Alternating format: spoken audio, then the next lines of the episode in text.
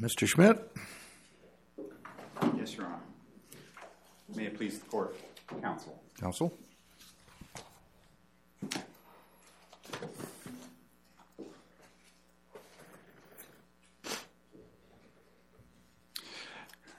Your Honors, this case is about the ability of a Minnesota company and the employees of that Minnesota company to choose and agree that Minnesota law will govern the agreements reached between those individuals. It's also about whether Minnesota's settled choice of law provisions and statutes, or, and uh, case law rather, will be enforced in a diversity case in Minnesota.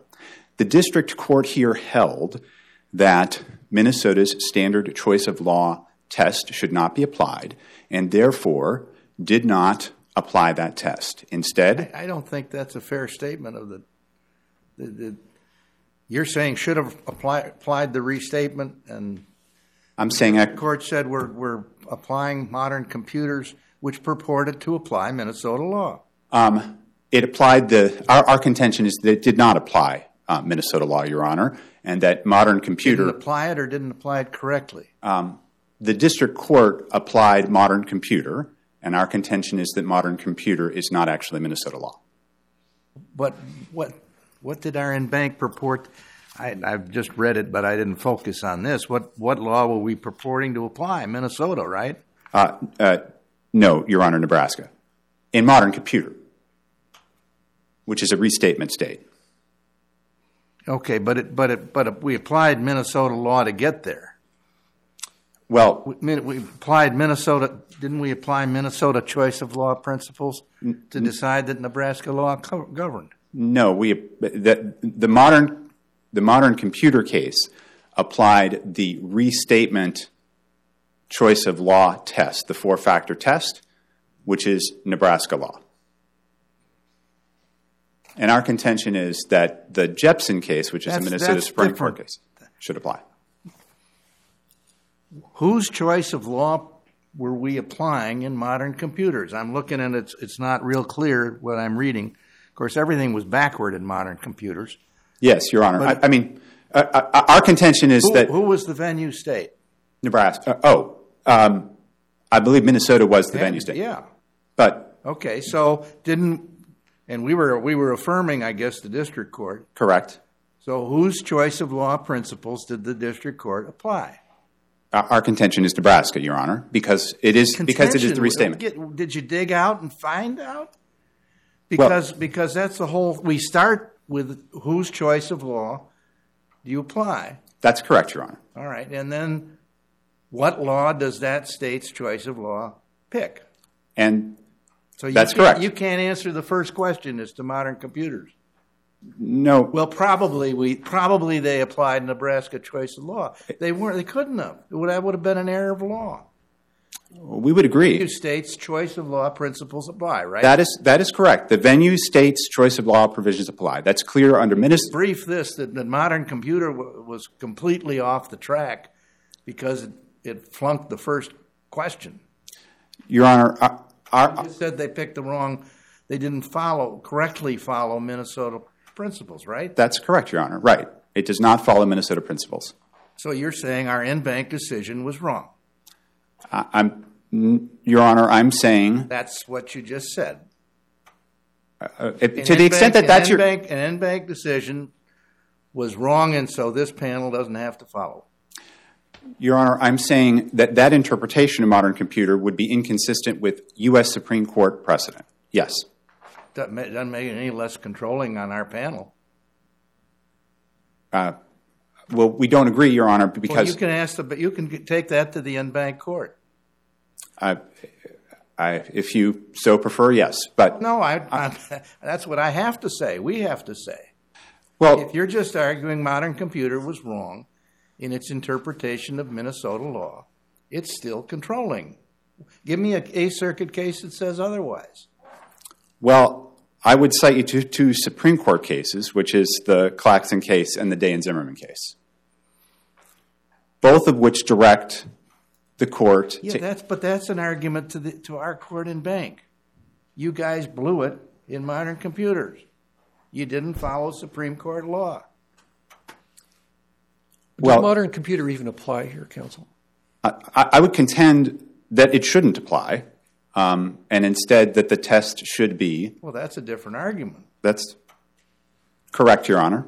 Um, we have multiple arguments, um, and the second of those arguments is that the appropriate analysis is the Jepson Minnesota Supreme Court analysis under the U.S. Supreme And Court's what principle. makes this case different from modern computers that opens up that issue for us? in, in this case, Your Honor, um, the parties have agreed to apply Minnesota law. They have a Minnesota choice of law provision that is a factor under the Minnesota Jepson case, the Minnesota Supreme Court Jepson case, which should control.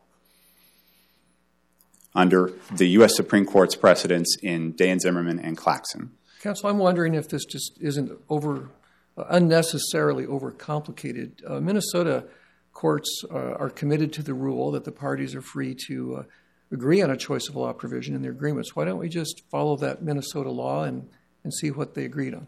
That's one of the reasons why, Your Honor, the modern computer ca- case is not applicable in our judgment, um, and why, under Jepson, which is the standard that should be applied to this case in our judgment, um, the Minnesota um, law should be chosen because it's agreed by the parties. That's only true if we're applying Minnesota law and not California law, right? That's correct, Your Honor. We do have to do this choice of law question. That is correct, but um, uh, Judge Grasz's question is still relevant to that because the fact that the parties chose that Minnesota law should apply is relevant to the choice of law analysis, and therefore Minnesota law should apply. Let me ask you this: Is Jepson or any of the Supreme Court cases you're talking about post-date modern computer? The Jepson case does not post-date modern computer, Your Honor. Is it mentioned in modern computer? I, I don't believe it is. In modern computer, do we specifically say that we're applying Minnesota choice of law provisions? I, I don't believe so, Your Honor. But we're affirming a district court, so did, did you go read the district court opinion so we, we know what, what was done there? I don't recall whether the district court opinion expressly addressed that, Your the Honor. panel opinion. I don't- The, the, the en banc court reversed. I, I don't believe it addressed that question. It, it said it was applying Minnesota law, Your Honor. That's um, the decision before you. In this case, though, our contention And is so it used Minnesota law to trump, so to speak, a part, a choice of law contract provision. I'm sorry, Your Honor. The panel opinion in modern computer used Yes, Minnesota law, Yes, choice of law principles, and substantive law to not apply a choice of law contract provision, a contrary choice of law Nebraska provision. that's the same question that you and I talked about earlier, Your Honor. The only Yes. way you can get to the, it's the only way you can understand these cases. We, unless you just assume our court doesn't know what it's what it's begin, what it's dealing with. I would certainly not make that assumption, Your Honor. No, I mean that when a case goes en banc and the panel is overruled, there's a lot of thought given to it. I would agree, Your Honor. If I might, I, I did want to address So why why why is you know I'm still back to what makes what makes the choice of law conclusion different in this case? In this case, the parties have a choice of law provision that chooses Minnesota law, Which they had in modern computers, they chose Nebraska law. and under Jepson, it should be. fo- Our position is it should be followed under Jepson, Your Honor. You, you and I uh, don't agree on this point, but that's.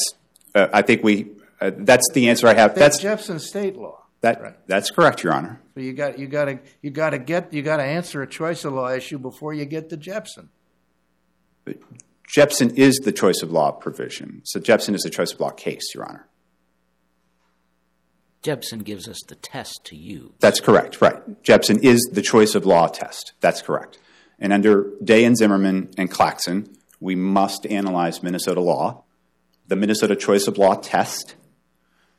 And under Day, unless the, the U.S. Supreme Court is wrong, we must follow the state test, which is the Jepson test.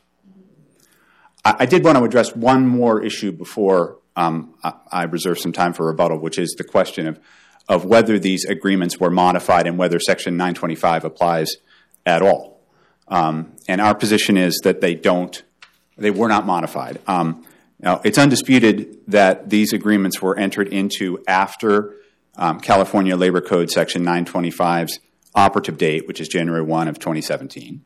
Um, so everybody agrees on that. What the district court found is that they were um, modified by the bonus agreements. Um, now, the bonus agreements don't change any of the terms of the CBP agreements, but the district court found that they were nevertheless modified for two reasons.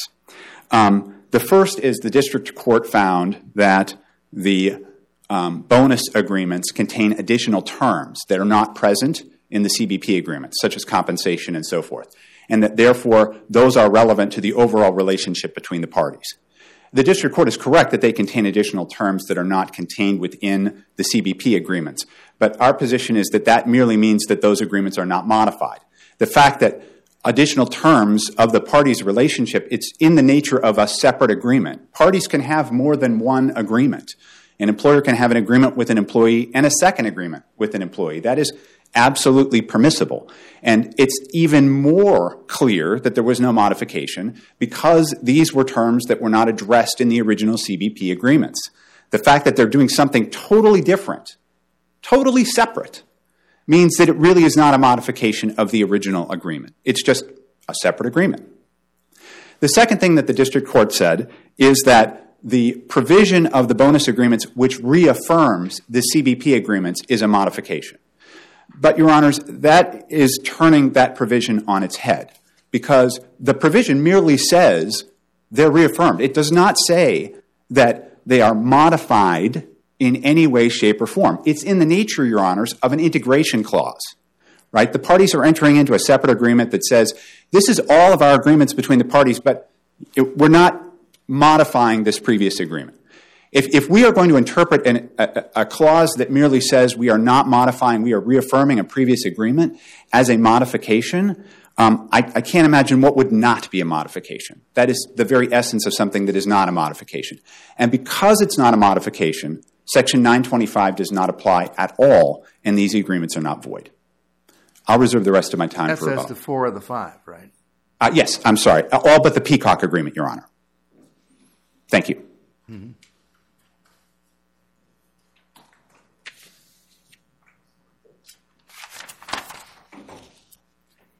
Mr. Abate de Tilo, or Ms., excuse me. May it please the court, counsel.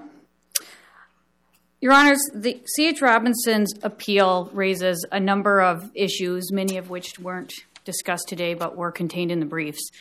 Um, so I'd like to focus today on three faulty assumptions that C.H. Robinson makes throughout this appeal. And these three Are you, are you focused, are you going beyond what's argued this morning? No, I, my three faulty assumptions actually relate directly to what was argued this morning. The three faulty assumptions are number one, that the choice of law analysis applied by the district court was wrong, that the district court should not have applied modern computer. The second faulty assumption is that had the district court followed Jepson, which C.H. Robinson would like the district court to have done, that there would have been a different result. And our contention is that the result would have been exactly the same. And then, third, the third faulty assumption is that this case is about California law or California's legislators imposing on um, Minnesota company and employees' right to choose their own choice of law provision. That somehow California is interfering in some compelling interest that Minnesota or these particular parties have in having a Minnesota choice of law provision, which frankly is not true. So I'll start with the first faulty assumption. I want to clarify uh, what I heard earlier That about just- modern That computer. just reverses the bottom line. It doesn't change the inquiry. The inquiry is whether, is whether the Cal- Minnesota would recognize the California interest here as, as sufficient to override a choice of, a Minnesota choice of law contract provision. Yes, and here Minnesota would recognize that California's interest is far more significant than Minnesota's and would defer to Section 925. And that's, that's where you get into which, cho- what's the right choice of law analysis? Correct. And, How the- many factors? Is it 43 or 2 or 5? and, and, and frankly, in my view, they all, they all lead to California in this case. This is such a unique case where every person involved in this is in Minnesota. They worked and lived exclusively in the state of Minnesota.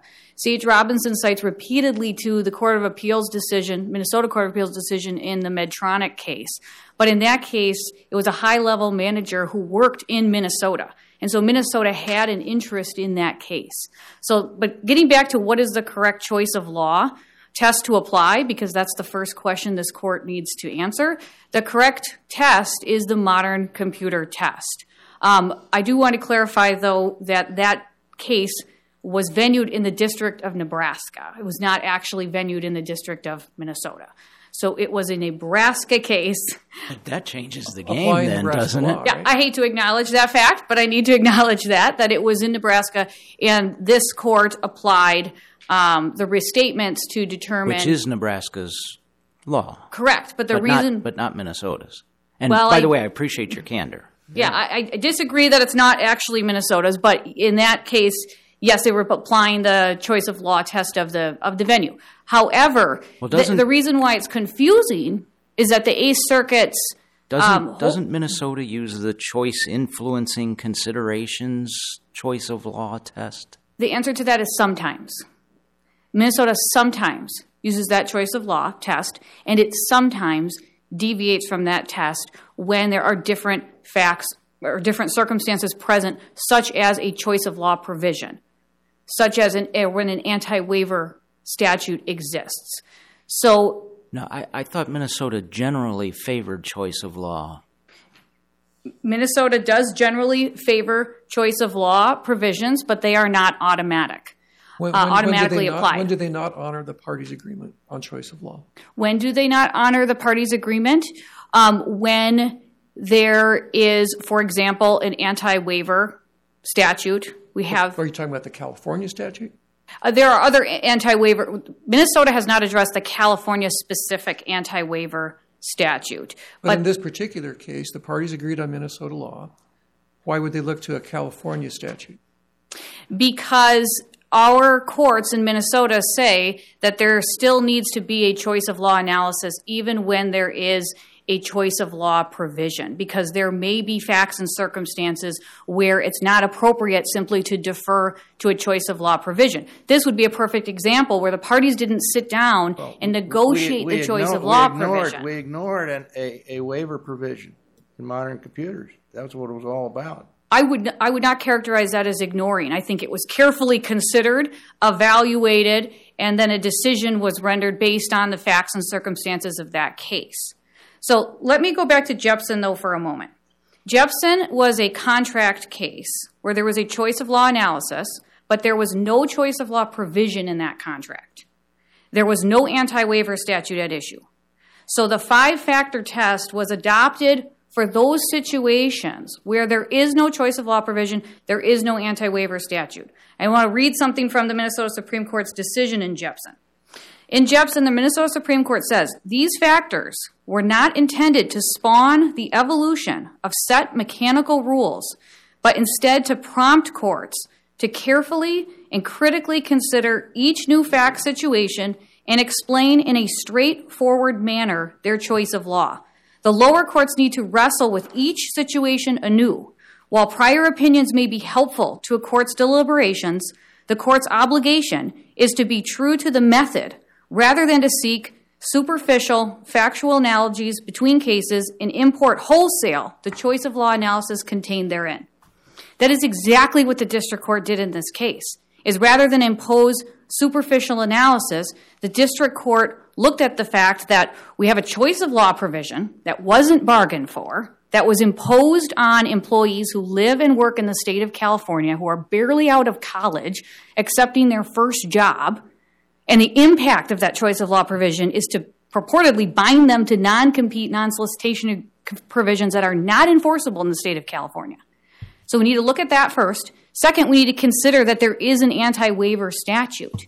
And so then the district court rightly looked to what is the right test to apply given these circumstances. It's not a rigid adherence to the Leflar factors, which is the basis of the Jepson case. The court looked at other federal district of Minnesota cases. It looked at the Eighth Circuit's cases, not just modern computer, to determine that the correct choice of law test to apply in this situation is the modern computer factors.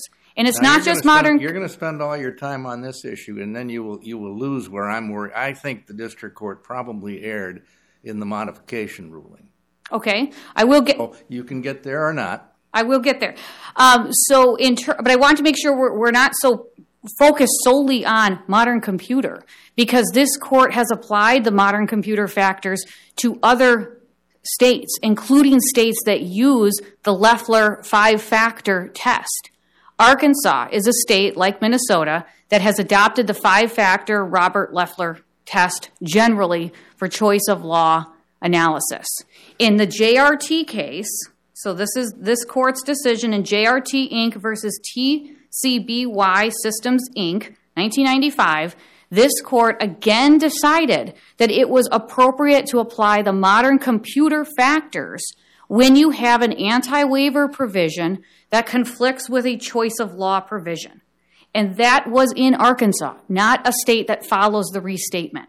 And in that case, the Eighth Circuit said Telesave, which is the modern computer factors, was adopted by the Eighth Circuit in Modern Computer System Inc. So it is not limited. Modern computer is not limited to states that follow the restatement. Modern computer, this court has applied it in every circumstance where there's an anti waiver statute that conflicts with a choice of law provision. How do we know there's an anti-waiver statute that conflicts with the choice of law agreement in this case? Okay, so uh, Why would we reach out and look at California law as a starting point? As a starting point because, as I mentioned earlier, the employees lived and worked exclusively in the state of California and raised from the outset of this case that California law should govern this dispute and not Minnesota law. Going to the issue of whether the contracts were modified, the initial contract, the initial non compete, said the consideration for the non compete is all of the compensation and benefits that you will receive through your employment. They then were required to enter into bonus agreements the following year, so after the effective date of Section 9, 925. And in those bonus agreements, they were provided with additional compensation. And in those bonus agreements, it says that the compensation you're being provided here is part of the consideration for the non compete agreement you previously signed. And by receiving this bonus compensation, you are not only reaffirming, but agreeing anew to the prior non compete agreement that was signed. So, uh, the reason that that is a modification of the prior agreement is that we have we have case law from this court defining what a modification is, and this court has said that a modification of a contract is a change in one or more respects which introduces new elements into the details of the contract, but leaves the general purpose and effect undisturbed. We also have um, What case is that? that is Sokol, S O K O L, and Associates versus Techsonic Industries, cited in the briefs. Introduces, I want to focus on the part that says introduces new elements into the details of the contract. The original contract said you'll get some compensation. The new contract, the bonus agreement, introduces new elements into the details of the contract. Now you're going to get this additional bonus compensation that was not promised to you earlier. Now you get it, but in exchange for getting it, you need to agree anew. So basically, we're re entering into the prior non compete agreement that you signed. Yeah, that's that's the point. Renew re, renew uh, uh, again. It's a separate agreement. It's stated as a separate agreement. Yes, it is as though it's an, its own agreement. I reaffirm and agree anew to abide by all my prior agreements. 925 only applies prospectively. It applies to contracts that are modified after the effective date. So by entering into these bonus agreements, they modified the prior agreement. And the reason why C.H. Robinson does this, That's what when the when that's the whole argument. When the, when the agreement says this is a new agreement, is that a modification? and the answer is yes, they reaffirm and agree anew to the prior agreements. So they are modifying those agreements by adding new bonus compensation as the consideration. This is why C.H. Robinson does it, because they get challenged on consideration in litigation. And so they like to have this belt and suspenders approach of saying, well, consideration was what we gave you at the outset of your employment, but it's also what we give you every single year in this bonus compensation. So they want to use the bonus compensation to support the consideration for the earlier agreement. By doing that, they're modifying the agreement every single time they require employees to sit down and sign these agreements that reaffirm and agree anew to the prior agreements. So every single time they enter into a bonus agreement, they are modifying the prior agreement because they're clarifying, qualifying, and the language from this court, adding, introducing new elements into the details of the contract.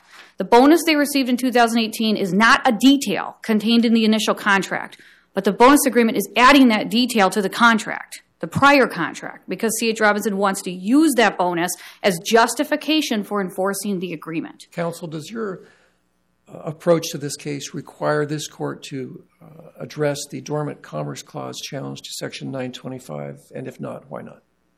Um, so I believe the court has to address it since a constitutional issue has been raised. But in our view, um, it's there is no constitutional issue. There's nothing about this statute that discriminates against out of state um, employers. This is a uh, statute that applies with equal equal force to California employers. California-based companies as it does to companies outside of California. What about its extraterritorial reach in this context? It ha- it, in our view, it has no reach in this in co- in this context. Um, the the all of the cause of action arose in California. It, this concerns entirely a California dispute. C.H. Robinson has every right and every ability to attempt to enforce agreements in the state of California with its employees. By bringing this lawsuit out here in Minnesota, it does not, that doesn't, Section 925 isn't reaching out and interfering with C.H. Robinson's ability to run its business outside of Minnesota. Simply telling C.H. Robinson that if you want to have um, employees in the state of California, reach, you have to play by is, our the rules. reach is quite substantial in terms of the competition between uh, uh, C.H. Robinson and the new employer. They're nationwide competitors, right? they they are nationwide And, the bro- and they're brokering deals that that uh, they may pass through California, but you wouldn't call the, the, the deals California deals. True, but this case doesn't concern their competition generally. It concerns Certainly whatever does. competition they have in the state of How California. About the, how about the tort claim against the new employer? The tort claim is solely premised on these five individuals who are within the state of California. That's all this case is about. There is no broader claim against Traffic Tech that reaches beyond the five but- employees in the state of California. The implications of success, of tortiously acquiring five California employees who are who are brokering deals all over the country and all over the world. You can't say this on, this only has a, a, a you know a, a Southern California impact or wherever. I still maintain it only has a California impact. There might be some broader point they're trying to make in the competitive maintain that, industry. but it- but That's outside of this you case. maintain that, but I, Yeah. I think it's uh, if you view the competition among the, the employers, it, it's patently false what you maintain. You can say that as to the individual employees with with a straight face, but I'm not sure about the competition between uh, the the brokerage firms. I'm out of time, but may I respond? Yes. So, two responses. One is is that the competition that this case is about. First of all, I don't know that there's anything in the record that truly establishes uh, competition beyond the fact that there's a Like, Let's you're out of your time. Just give a quick Okay. response. A quick Not not a whole new argument. Sure. The quick response is that the competition at issue in this case, if there is any, is within the state of California based on the deposition testimony, based on the record testimony. Everybody lived and worked in California, and the customers at issue were in California. Second of all, the district court found, and this finding has not been challenged on appeal, which is important, that there's no record evidence or there's not a genuine dispute of material fact as to whether Traffic Tech intentionally interfered with the contracts. So that finding is not challenged on appeal. There's not only tortious, tortious interference with contract. Let's, you're, Yeah, I mean, y- y- okay. Thank you. You guys would love to talk all day about it. Well, that's certainly true, Your Honor. We can agree on that. Um, just a few points um, in rebuttal, Your Honor. Um, first, briefly on the choice of law issues. Um, counsel suggested that Minnesota courts routinely follow anti waiver provisions, and that's accurate, they do, but um, only as part of the choice of law analysis in the Jepson case. And generally speaking, they apply Minnesota's anti waiver statute. Counsel doesn't cite a case in which a Minnesota court applied another state's anti waiver statute to apply that state's law instead of Minnesota's law. Um, which is just another illustration of why, under Jepson, Minnesota law is the appropriate law to apply here. Counsel also suggested that Jepson is inapplicable in a choice of law context. Uh, if there is a choice of law provision agreed upon by the parties. Um, and uh, counsel accurately cites the Minnesota Supreme Court's uh, position on Jepson in that issue. But that's because the Minnesota Supreme Court is suggesting that you simply follow the choice of law provision agreed upon by the parties. And Minnesota courts repeatedly and routinely do that. Of course, if you do that here, you apply Minnesota law. So I would agree that you know you don't have to walk through all the Jepson factors in the case of an agreement to apply a particular state's law, and that in this case means the court should apply Minnesota law. But the court, of course, did not do that. Counsel doesn't cite a case in which Jepson, a choice of law provision applying a state other than Minnesota law is is followed in that regard. Um, I want to move on to the uh, modification question. Um, counsel stated that uh, there was a separate agreement, and I think Judge Loken's point that that is a separate agreement is really telling here. There is a separate agreement by the parties, um, and perhaps it, does reaffirm um, the the parties' previous agreement to the extent the counsel's arguing that the parties agreed again after the original CBP agreements to abide by the non-competes. Maybe so, but that's a separate agreement. It doesn't mean that this first agreement that is agreed upon by the parties was modified. No terms of that agreement were changed. And in fact, the case, the Sokol case that counsel cites, um, counsel says, as this court said, uh, change in one or more respects. Okay, um, adding details, for example. But but the key point there is change, right? The court, this court requires that there be a change in order for there to be a modification. And finally, just briefly on the Dormant Commerce Clause question that Your Honor Let me raised. just ask you on the modification. Sure. Yes, Your Honor. Are there California cases interpreting um, the way in which 925 prospectively applies only prospectively in this that would be relevant here? I, I, what's what's some, does this? I, I haven't read 925 carefully. Does it say modification? Um, it does say modification. Okay, has that been interpreted by a California appellate court? uh, uh, we, we looked for California cases that were um, that were applicable to this, that were similar facts, and did not identify any California cases that we thought were um, such that would shed light on that issue. Thank you. Um, so, thank you very much, Your Honors. Um, I appreciate your time today. Very good. The Case has been thoroughly briefed. It's complicated. Argument's been helpful, and we'll take it under advisement.